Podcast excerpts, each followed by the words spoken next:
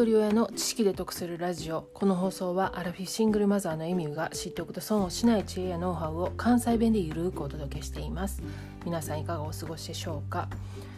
私自身の話なんですけれどもね、私が物よりも体験にお金を使うことを意識しているっていうのは、過去の配信で何度か話しているので、いつも聞いてくださっている方はざっくりとでも私自身の価値観っていうのを理解していただいていると思うんですけれども、そもそも私に物欲がないのと、機能性や費用対効果を重視して考えているから、安易には物を買わないようにしてるんですよね。で、子供の頃や若い頃はそれなりに物欲があったんですが、年齢を重ねるとね、ますます物欲がなくなってきています。ただ難しいなと思うのが、子育てをする上で自分の価値観をね、どの程度子供に伝えていくかっていうところなんですよね。もちろん毎日一緒に生活してるから、ある程度ね、親の価値観が子供に影響すると思うんですけども、子供には子供の価値観があるし、特に思春期なんかにね、子供の価値観をむやみに否定できない。それをするとね、もう即戦闘モードに入ってしまうんですよね。私もね、何回もやらかしたことあるんですけれども、娘の買ったものや欲しいものに対してそれ必要とか、そんな同じような服何枚もいらんやんとかね。で、こういうのはね、あんまり言い過ぎたらあかんし、特にね、最近は本人がバイトして自分で働いたお金で欲しいもの買ってるから、極力黙っとこうと思ってるんですけど、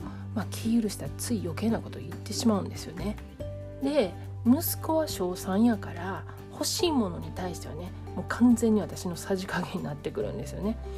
で、もちろんね、色とかデザインなんかはもう本人に任してるんで、一切口出ししないし、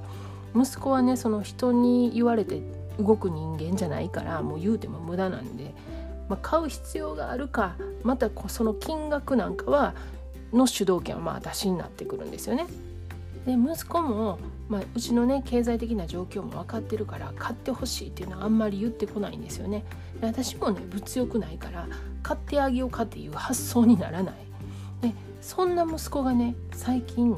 乗ってる自転車の調子が悪いって言い出してきたんですよね。で、その自転車は中古の自転車なんですけども、子供の自転車ってね、もう小さい頃から何回か買い替えないとあかんから、誰かのお下がりもらったりとか、中古の安い自転車買い与えてたんですよね。で、その自転車の調子が悪いって言うんですよ。で、悪いって言うてもね、どうか壊れてるわけではないし、自転車屋さんでネジ締めてもらったりとか、空気入れてもらったりしてるから、大丈夫やろって言ってたんですけど、いや、なんかちょっとカゴのところがグラグラしてるとか、なんか曲がる時におかしいとかって言うんですよね。いや、でも大丈夫やでって言って、それ乗せてたんですけど、そしたらね、息子が自転車ってなんか新しいのとかって買われへんよなって言ってきたんですよ。で、なんでって言ったら、いや、みんなが乗ってるような、なんかちょっとマウンテンバイクっぽい、なんかタイヤのちょっと太い目のやつがあるんですよね。ちょっとそういうのが欲しいって言うんですよね。で、値段見たらね、3、4万するんですよ。で、うわ、これ大きい金額やなと思ってね。でね、ちょっとママ一人でこれは買われへんから、ちょっとばあばに一回言うてみたらみたいな感じのこと言ったら、じゃあ言うって言って、ほんならね、ばあばが半分出してくれるって言うから、じゃあ残りママ出すわっていうことで、人生初のね、新車の自転車を、息子は買ってもらったわけなんですよね。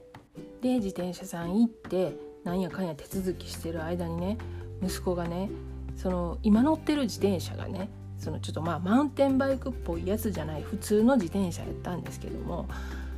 実はそれが恥ずかしかったって言うんですよ。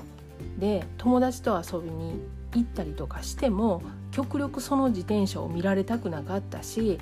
で、できる時はちょっと遠くに自転車を止めてね、友達に見られへんようにして遊んでたって言うんですよね。で、あ、そんなことをしてたんやと思ってね。で、やっぱりその子供心に自分もね、何か友達に対して恥ずかしいとか、いや見られたくないなっていう、なんかもう内容忘れましたよ、忘れたけどそんな気持ちってあったなっていうのをちょっと思い出して、で息子もねそういう気持ちやったんやなと思ってね、で自転車買ったらねもう喜んで、まあベラベラベラベラもうブレーキがどうやとかなんやかんや喋ってね、でもう喜んで帰ったんですけども、でこういう経験ってね大なり小なり、まあ、皆さんもあると思うんですよね。で私が覚えてるのはね確かね5、6歳だと思うんですけれども、その何をもらったかっていうのは定かじゃないんですよ。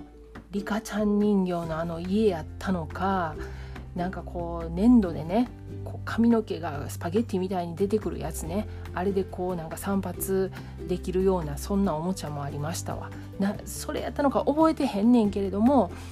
とりあえずねなんか親から目つぶってみて言われて、目つぶっていいよって言って開けた瞬間にそのおもちゃが置いてあってね、もうめっちゃ嬉しかったっていうその感情と一緒に、なんかその時の光景みたいなのも記憶に残ってて、あとなんかこう匂いみたいな、なんかそんなんもうっすら残ってるんですよね。だからこう感情と一緒に、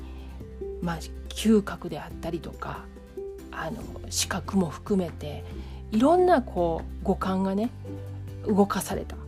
だから物よりもその経験とか体験にお金を使いたいっていう気持ちもあったんですけれども、この物によって得られる感情であったり、まあ、これもだから体験なんですよね。